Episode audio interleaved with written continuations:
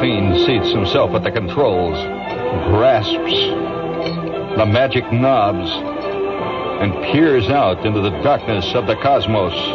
He is at the controls of the 707 of life and is ready to play upon your psyches as upon a vast Wurlitzer organ of existence. oh, the chief is on hand. Yeah, he is, the star of our show, the man you've been waiting for. Uh, choo choo choo choo choo choo. La da choo choo. You know, the funniest unconscious idea, the unconsciously funny, I might say, hello, test. The, the, the funniest unconscious bit of humor I've heard in years is the announcement that was made the other day that there would be a musical called uh, Dr. Jekyll and Mr. Hyde.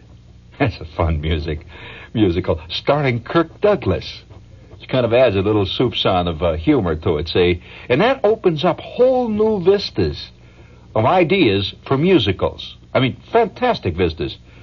And uh, I've got a great new idea for a musical. If, if, you're listening, David Merrick, I would like to sing one of the tunes that me and my uh, partner Sammy wrote up for this big musical. You'll have to make excuses for my voice, but uh, uh we got an idea for a musical here.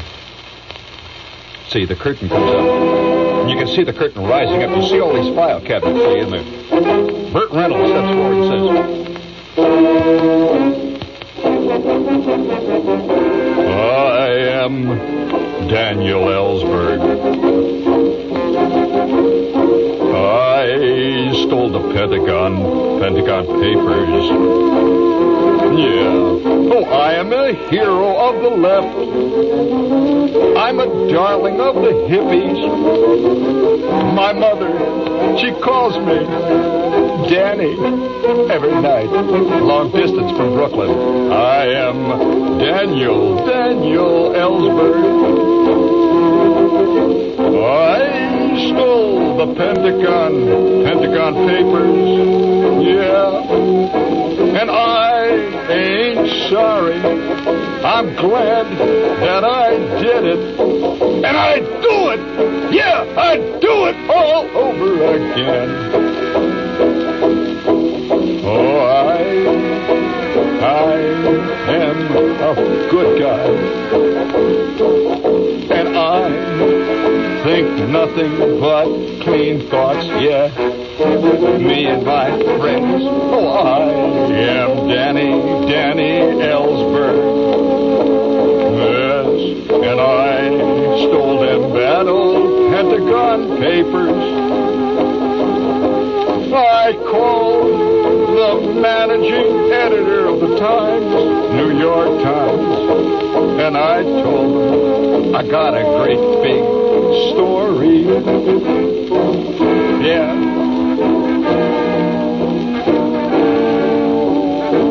Uh, at this point, there's dancing. See, Dan, we, I want to listen to this, Mr. Merrick. See, we come out dancing, and all these chicks are holding up big signs to say all the news that's fit the print. It's fantastic. And at that point, Debbie Reynolds comes out, and she's playing Pat Nixon.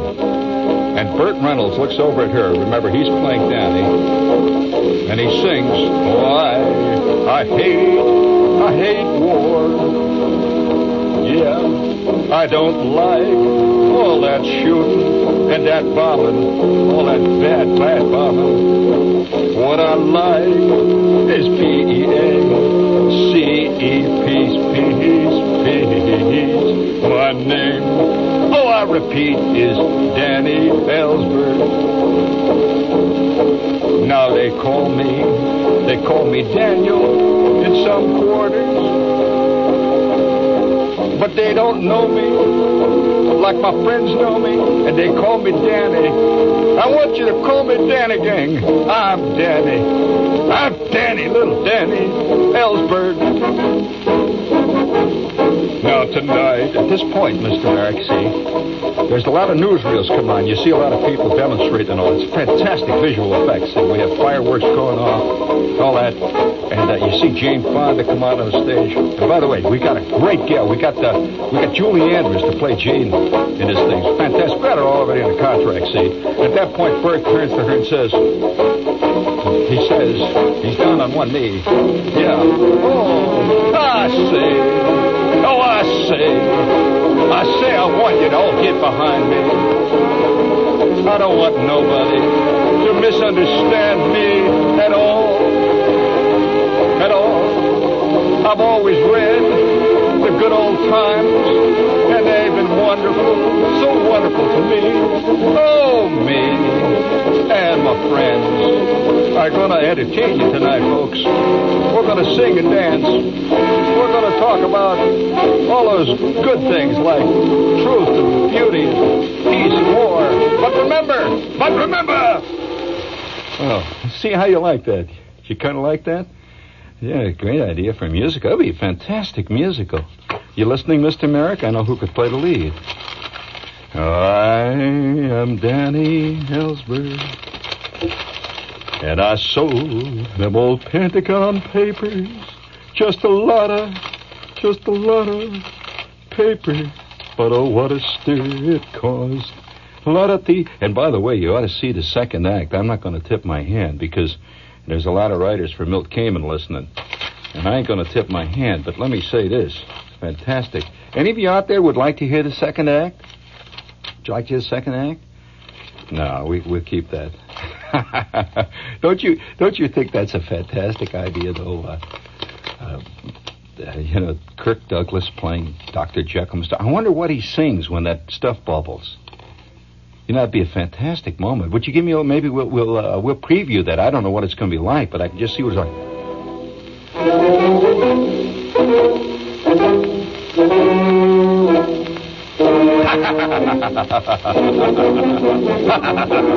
yeah, folks. My name is Jekyll. They call me Doc. My name is Dr. Dr. Jekyll. I'm a mad scientist. I cook up all kinds of bad stuff. And watch me when I mix up this little itty bitty brew. Yeah. Ho, ho, ho. you watch this now, folks. Oh, my name is Dr. Jekyll. Sometimes in the low dives of London they call me Mr. Hyde. But that comes later in the second act. Oh, I dream, I dream of eternal life. Like Mr. Goethe, I dream of becoming some kind of a real big monster. Yeah, I'll wander the streets late at night.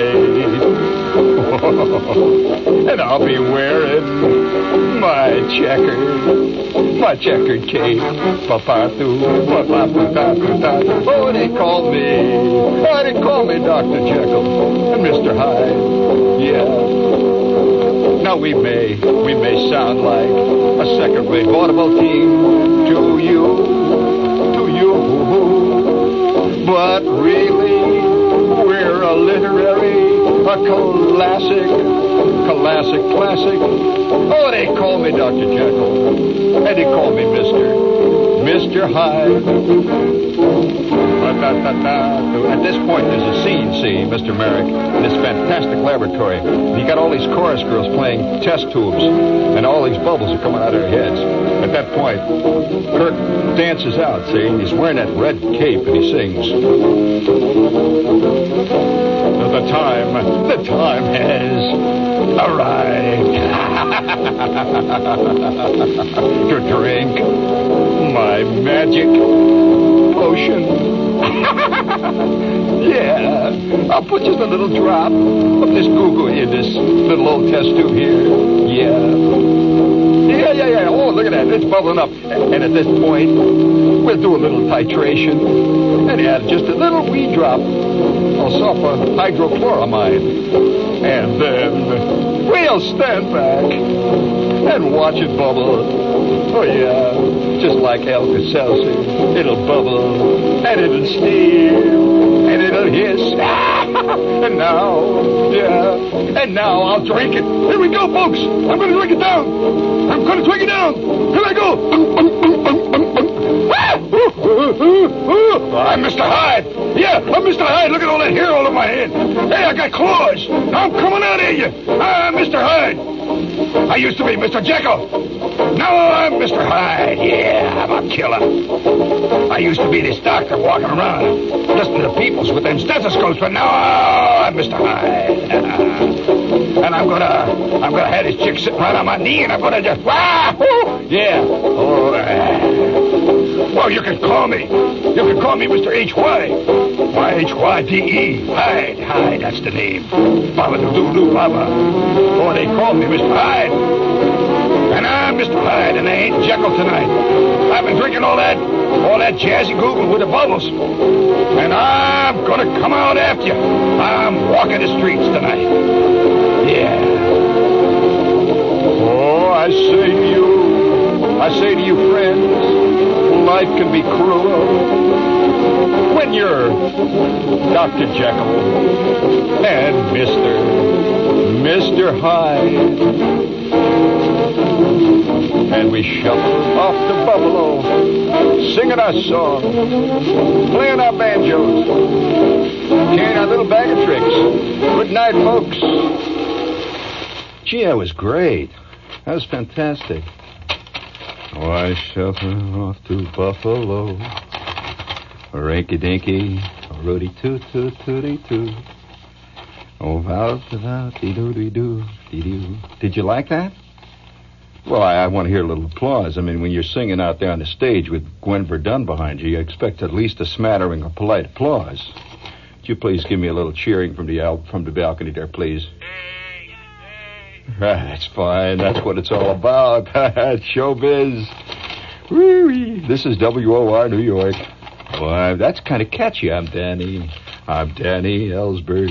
Isn't that kind of great? Uh, listen, we have a couple of little commercials here, friends. So sit upon my knee, and I'll tell you. I'll tell you about General Tires. You need any of them? Yeah, well, you know, if that thump is starting in the back of your car again, I suggest you see your local General Tire headquarters because they're handled. Yeah, they'll handle all your tire and automotive service needs quickly and economically. They'll do everything except make the payments in your car. Wouldn't that be groovy? Remember, from sports cars to sedans, compacts to limousines, General makes the tires you need, and at prices even you, poor old you, can easily afford. You can choose from rayon, nylon. It sounds like uh, you're buying a pair of socks. You can choose from rayon, nylon, at polyester cord. That's the new stretch tire constructions. Glass belted new car tires. They're beautiful. And they're so nice and round. They're really nice. You look for the big red General Tire G for these lovely tires. And in Freeport, is that that place down in the islands where they do all that gambling? I mean, out in the Caribbean, is that it? Hmm. in Freeport, ask for John or Jack Miles, J and J Miles Rubber Company, 160 East Merrick Road. Is that named after David? Is that Merrick Road named after the big one? The big Merrick? The big Merrick in the sky? The big M? Oh, I am Danny Ellsberg. Rinky tinky tinky tinky tinky tink. And I eat every night at the House of Chan. And I dig all that sweet and sour wonton soup. Rudy doo, Rudy doody doo doo. you like that, don't you? Well, I can do that to anything. You, you, you want me to do a commercial? That give me that music again, please. Uh, I'll sing the I'll sing the House of Chan commercial for you. Just bring it on. Just bring it on real good. That's it. That's it. Yeah. It's mysterious, see? Oriental music. Yeah. Yeah. Yeah. Oh, also, Hage. Hola. Uh, I I eat every night at the House of Chan. I love that soup. And I always go to 7th Avenue up at the 2nd Street. Hold it there. that damn thing is running out. yeah, all kidding aside, they have great food at the House of Chan. And they're one of the best Chinese restaurants, Oriental type, uh, in the in the entire city. And they're at 52nd and 7th. They've been there for 35 years, and they're getting tired of waiting for you. 35 years shifting from one foot to the other waiting for you to get down there. They got a bar. The food is good. They're open seven days a week. And if you're going to a show or something, you know, if you're going to go see the the Ellsberg papers with the incidental dialogue by Neil Simon, I would suggest that you go down there and just tell them you're going to the theater, and they'll have that stuff ready for you. It's good. House of Chin, seven days a week, and are open to midnight. 52nd and 7th.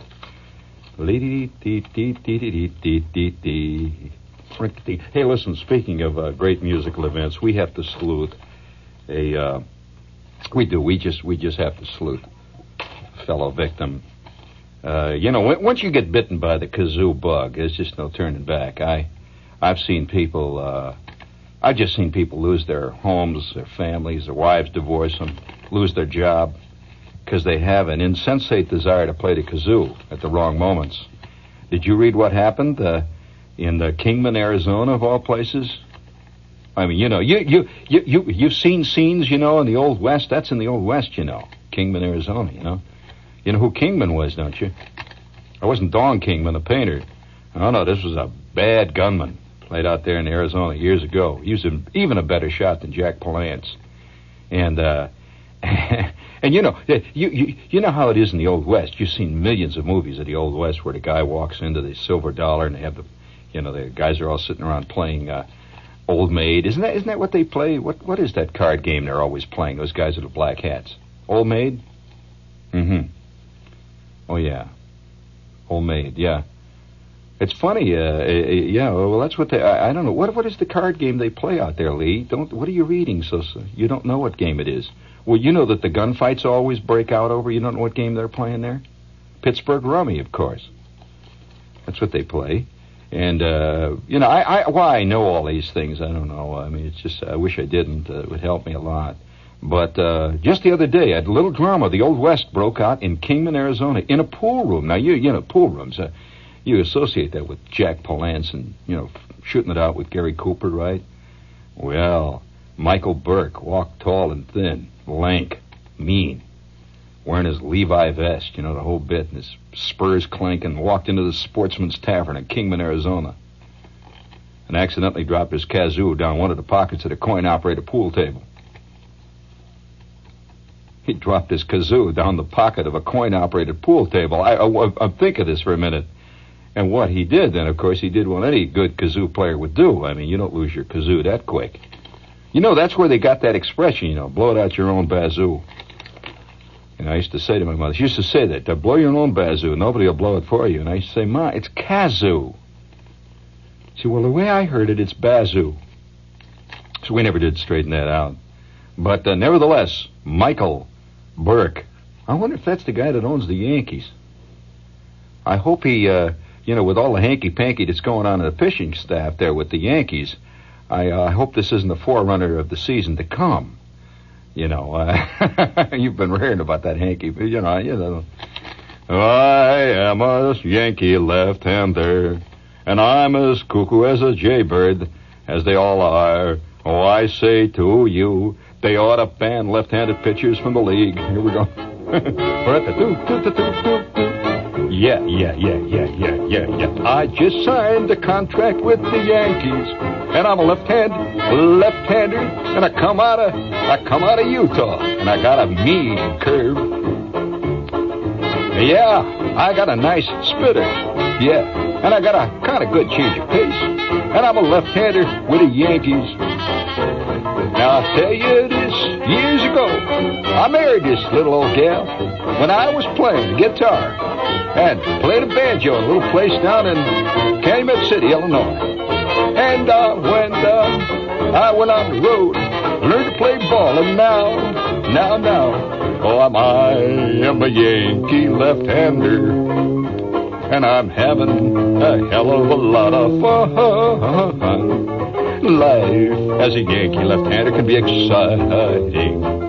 And I'm glad, I'm very glad I got a damn good lawyer. Yeah.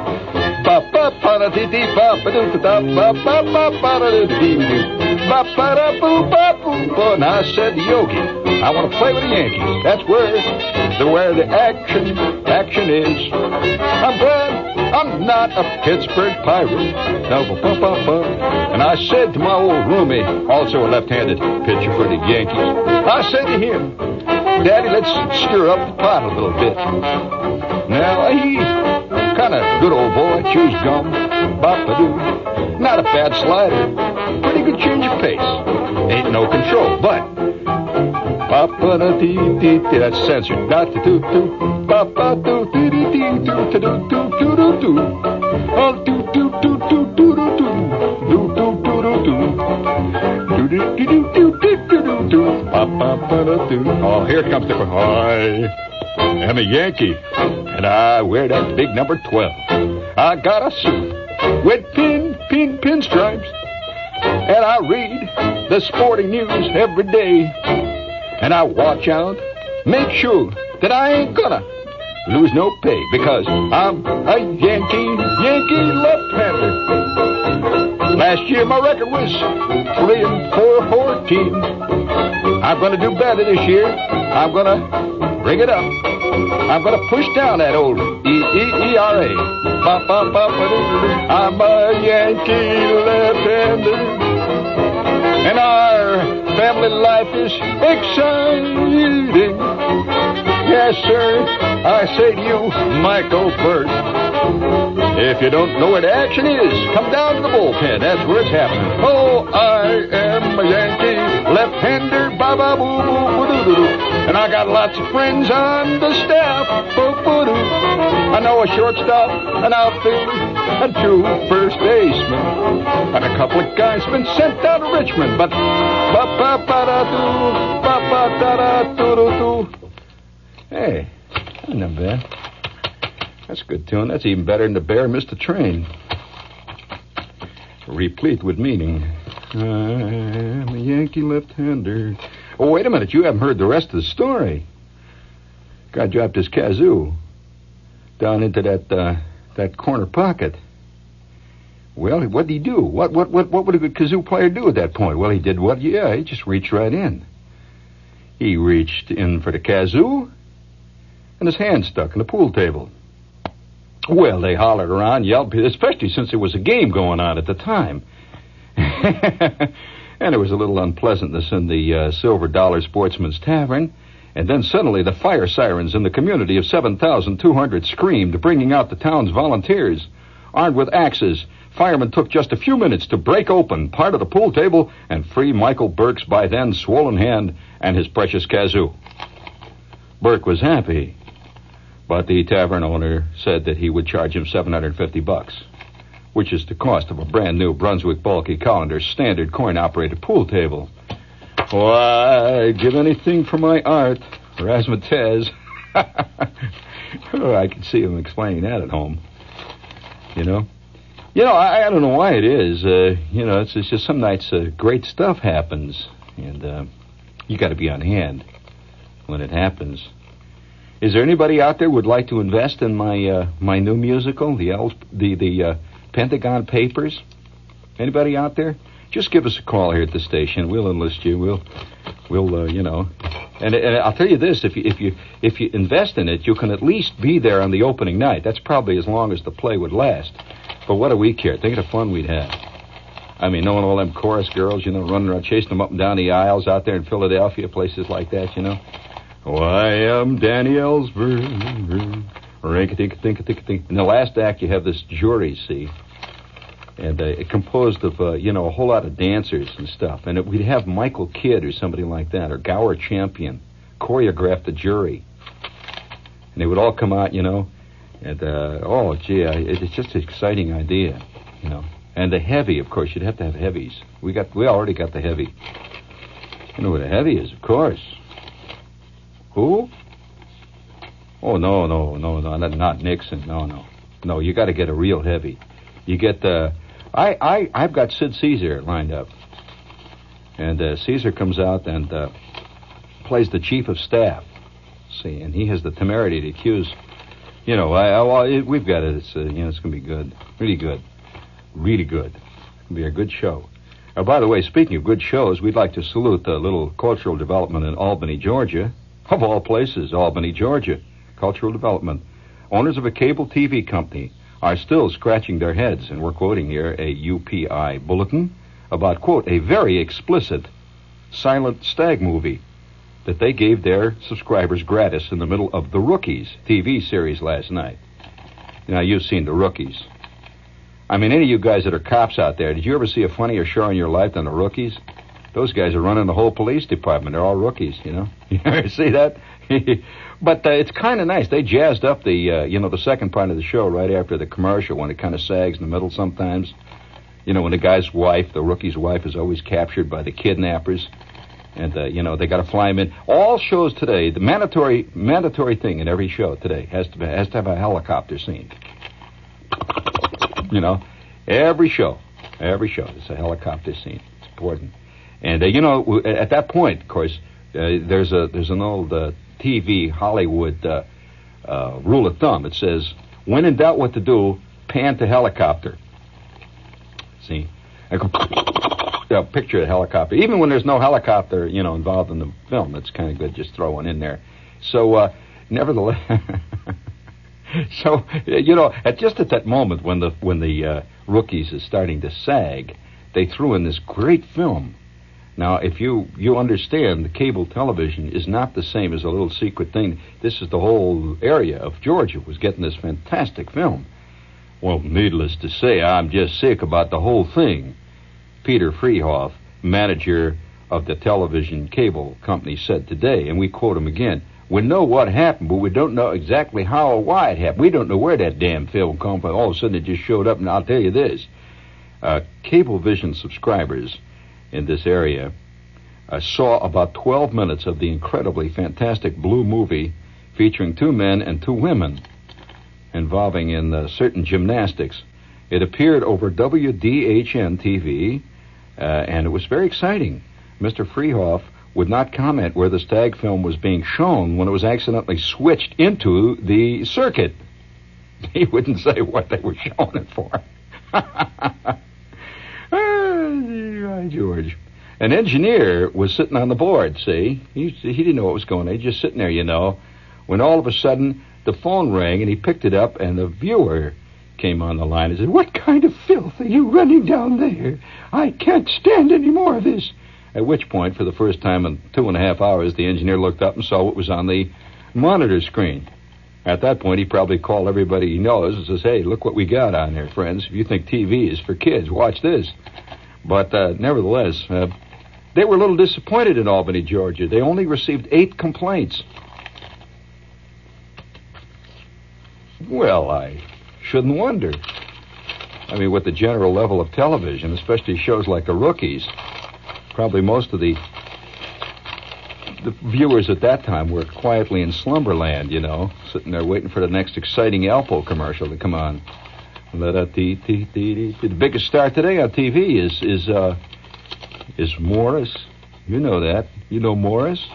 He's bigger than Vince Edwards ever was.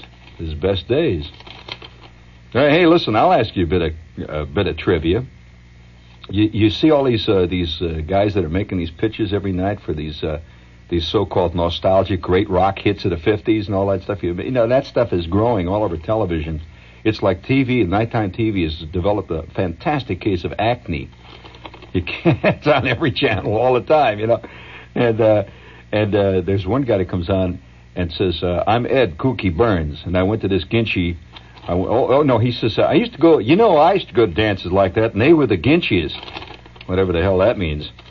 I was alive in the '50s. I don't remember that phrase, the Ginchiest. No, well, that's a TV writer's phrase. And uh, you heard him say that? They were the Ginchiest. All right, I'll ask you a, a trivia question. Uh, what uh, what uh, show was Mr. Byrnes on where he got the name Kookie? La da dee dee And what was his occupation in the show? now that's really trivia, trivia. I'll tell you, that was trivia while it was going on. I mean, uh, gee, yeah, yeah. What the? What is the date? Oh, for heaven's sakes, it is, isn't it? Oh, no wonder I'm nervous tonight. Have you noticed the intense nervousness tonight? Not nervousness, jumpiness, and, and, a, and a tendency to sing about bad stuff. You know, to take a very, a very uh, sardonic view of the world, right? Have you noticed that? Well, I'll tell you why this is so. Uh, this is the date, right? March seventh, correct? Well, you know that this is the this is the anniversary of the day that I had one of the worst things that ever happened to me in my life happen. March says, I knew there was something wrong with this day. You know what it was? Better not tell. Okay. Well, I better not because there's kids listening. And I don't want to give any kids any wrong ideas. well, I'll tell you what happened this day. It was a very bad thing. Well, it, it, it uh, just like almost all of our uh, major uh, uh traumas that occur to us in our lifetime, this occurred when I was, uh, you know, just a kid, unable to fend off major traumas. At this point, I'll tell you, you know, they can drop, you know, the I, I get hit by Sixth Avenue airmail every hour on the hour. Yeah. Hey, listen, you know, uh, who is the guy that says we in garbage? Who is that? Yes, he says we gentlemen in garbage. Well, uh, for those of you who don't know much about New York, Sixth Avenue Airmail Express is when you get struck heavily about the shoulders with uh, Sixth Avenue garbage hurled from the fourth or penthouse floor of some of the more elegant apartments along Sixth Avenue. But uh, nevertheless, uh, I'm uh, you know I'm I'm uh, walking along there, and I'm uh, I'm uh, thinking about that. You know, I I don't suppose that matters to you, do you? I mean, uh, most of you don't know what garbage is. You realize, do you, do you know that he's not kidding? You know that the actual pronunciation is garbage. It's a French expression that came out of the Alsace region. And are you aware of why it is garbage? Well, the whole concept of garbage was created by a man called Monsieur Jean Pierre Garbage, who was a gentleman from the Alsace region who created that concept. At that point, people had what they call middens. Yes, uh, you know that very early, in the early days of the caveman, he did not have garbage as we know it. He threw the clamshells out in the back of the cave, and they were called midden heaps. At no point were they referred to as garbage heaps.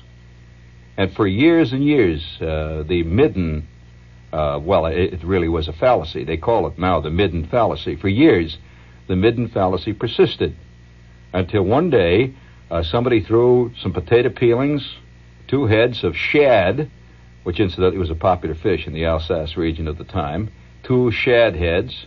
They threw some radish tops and uh, several cans that had contained pâté de foie gras. This was hurled out of the out of the window of a of a chateau in a town in Alsace, and underneath the window, Jean Pierre Garbage was walking his dog. He was struck heavily by the various items that were hurled out of the window, and he, Sacre bleu, is what he hollered first. Uh, the guy looked down and says, uh, C'est quel?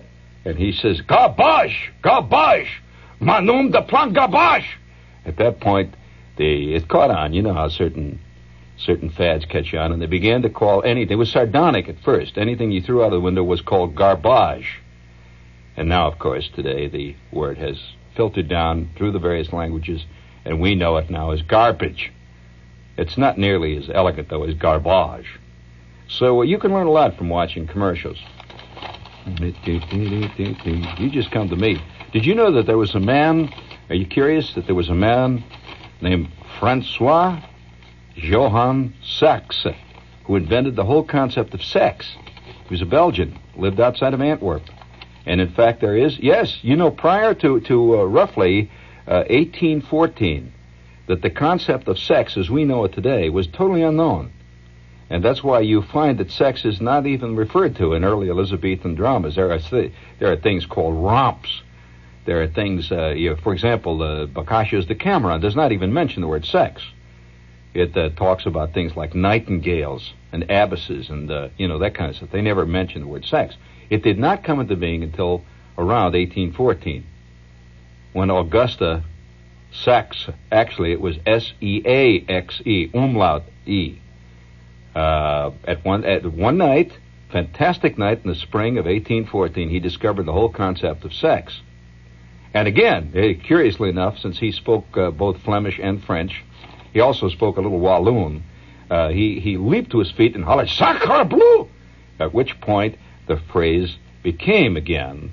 Uh, people used to say when they were uh, a little hanky pank in the bushes. Again, it was a sardonic remark. They were sexing or soxing was called. Later, the word began to go through various various types of evolution. Today we use the word sex. However, even Masters and uh, whatever that chick is that he works with, uh, they don't even know this. But we have done considerable research here in this corner, these various uh, philological adventures, which is not the same as philately, which is collecting bottle caps. Uh, you know, things like knee-high bottle caps and, and uh, stuff like uh, marzipan chocolate and all that. But that's that's beside the point. I, I seem to be boring you, Miss Brown. Well, that's the trouble with you. You're not a you, no. You, you always claim you always claim you're a student, and then when I start giving you information, you slowly fall asleep, lean over sideways, knock the phone off this hook there. So watch out. We want to have that phone completely ready, so that when uh, Mr. Saltzman calls and fires me, he want he want, want to be able to get right through, right, right in here. we don't want to have him go through Jerry or any of them guys out there. Okay. But oh yes, you want to know what happened on this night? I uh, got the sorry, I got off into these uh, these uh, esoteric uh, ramblings here. No, I'm I'm very serious about the about the word garbage, and uh, for those of you who can care to look it up, uh, you you'll find that he is in most of the really complete world encyclopedias. Garbage, Jean Pierre Garbage, and uh, you know, uh, that uh, the real history of mankind is rarely studied. Uh, unfortunately, that's why most people are so bored with history, because you, you, you do nothing but mess around with wars, you know. And uh, I never could get excited over the whiskey rebellion, although there was one hell of a whiskey rebellion in my aunt Min's house one night when my uncle Carl. Well, that's another story, but uh, you know, she did rebel. I want to tell you, threw his teeth down the air shaft, but. Uh, it was all because of whiskey. Incidentally, his favorite whiskey, if you're curious, was uh, Jim Beam. Uh, yes, you know, uh, the whiskey of connoisseurs and serious drinkers.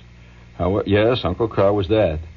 And uh, but that you know, outside of that, I found history rather dull um, for the most part. You know, I, I I remember getting a little excited when we arrived at that uh, period in history called the era of good feeling. Uh, you know, it, it, was so unusual that there is good feeling in the world that they've even made it a historical epoch. You notice that the era of good feeling, which lasted for 27 minutes on a June afternoon in 1813, and has made all the history books. Yeah. Uh, the president at that time was Marcel Polk, and uh, uh, actually, very, very few of you know that his real name was Marcel. He was working in the White House under an assumed name because he knew anybody named Marcel would never get elected president at that time. Because Marcel meant a curling iron that you curled your hair with, you know, to Marcel your hair. And uh, that was a bad connotation at that period. Because Daniel Boone was still walking around. Anybody named Marcel was in trouble with a guy named Daniel Boone walking around. And Jim Bowie and, you know, John Wayne and all those guys were big in those days. So he changed his name to James Polk, which is a kind of a nondescript name. But it got him elected, which is better than your name. Look where yours has gotten you. You got fired from Macy's even. But uh, nevertheless, uh, I, I, I, you know, history was kind of a boring thing, see?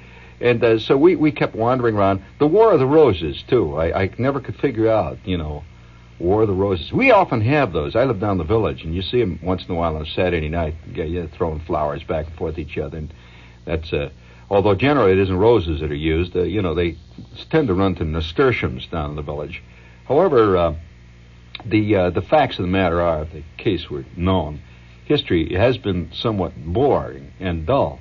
Now, if you had a chance to, to study the life of Saxa, and uh, you know, and and do, write an essay upon the epical night that he discovered sex, that would make history exciting.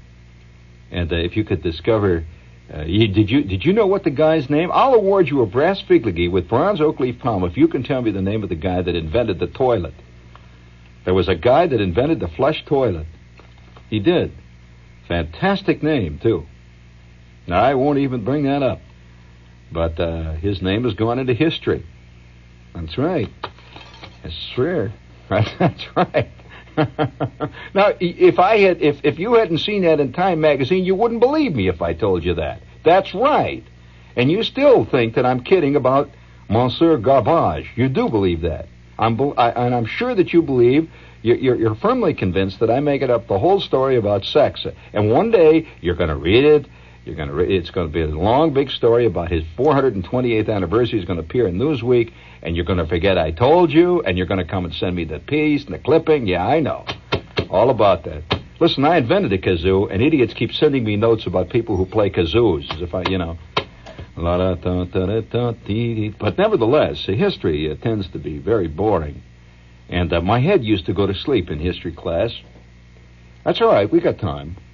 My head would go to sleep in history class. And, and on March the 7th, many eons ago, a traumatic experience happened to me as a result of the general boringness of history. I was a sophomore in high school. And uh, at that time, we were going through a thing called European history, which is, is even boring, more boring than real history. I'm going to tell you, we were going through all things like uh, like the uh, the Treaty of Ghent. Now, that was an exciting treaty. I'll tell you, it just made fantastic reading. Remember the, the, the Treaty of Ghent? That's spelled with a G H, Ghent. Well, uh, this teacher I had, uh, a, a, lady named Miss Breifogel, had a thing on dates, and you had to remember things like when the Treaty of Ghent was first proposed. Then later, you had to you had to write down when it was first and finally signed. Then we had to do something about the what the date of the Hanseatic League was. Now, what the hell, the Hanseatic League? All I was interested in was the American and the National League, and she, you know, lays this Hanseatic League on us, and so uh, you know, all these dates. I was having trouble for, you know, remembering uh, Don Calloway's batting average, much less uh, trying to remember when they, you know, messed around and signed the Treaty of the War of the Roses. See, so I couldn't do, you know, it was a fantastic problem. So I figured out a tremendous, actually a tremendous way to solve the problem. I had a wristwatch. It was a Westclox that had been given to me for Christmas. And I cut out a small round piece of paper that fitted right over the wristwatch's face. And on the face, I wrote down the date that the Treaty of Ghent was proposed. I wrote down the date that the Hanseatic League was finally formed, what the chief batting averages and who the star pitchers were in the Hanseatic League. I wrote all this stuff down, see? And I'm sitting there doing, you know, and sure enough, all the questions come up on an exam, and I'm sitting there knocking them off, see? And I'm keeping a sharp eye out, you know, and I'm writing all this stuff down. Everything's going groovy, and for the first time in my life, history is fun. You know, I'm just writing those dates down as fast as they're whipping them out on, on, on the exam. See, when all of a sudden, I sense a presence behind me. I was caught up, you see, swept up in the excitement of writing the dates down, and a voice said, uh, Gene, would you please tell me what time it is? May I look at your watch? Oh, my God almighty. And she didn't, she just pulled my elbow back and she took, oh, she says, I see, it is uh, August 15th, 1814. Mm-hmm. I see. That's, uh, that's uh, one of those date watches, too. It keeps dates, doesn't it? Well, uh, I felt an electric shock go through me. It was, it was just, you, you, you ever had that terrible feeling of suddenly being caught? It was an electric shock, literally. And I sat stunned. And I don't remember. You know, it was just like the, the, lights went out. And five minutes later, I'm in the principal's office. And 15 minutes later, I'm home. I was home for one solid week. I was what they call expelled. I had my own little spring vacation. Oh, March 7th. Oh, beware the Ides of the March 7th. Yeah. This is WOR New York. You stay tuned for Lester Smith. He's got the news.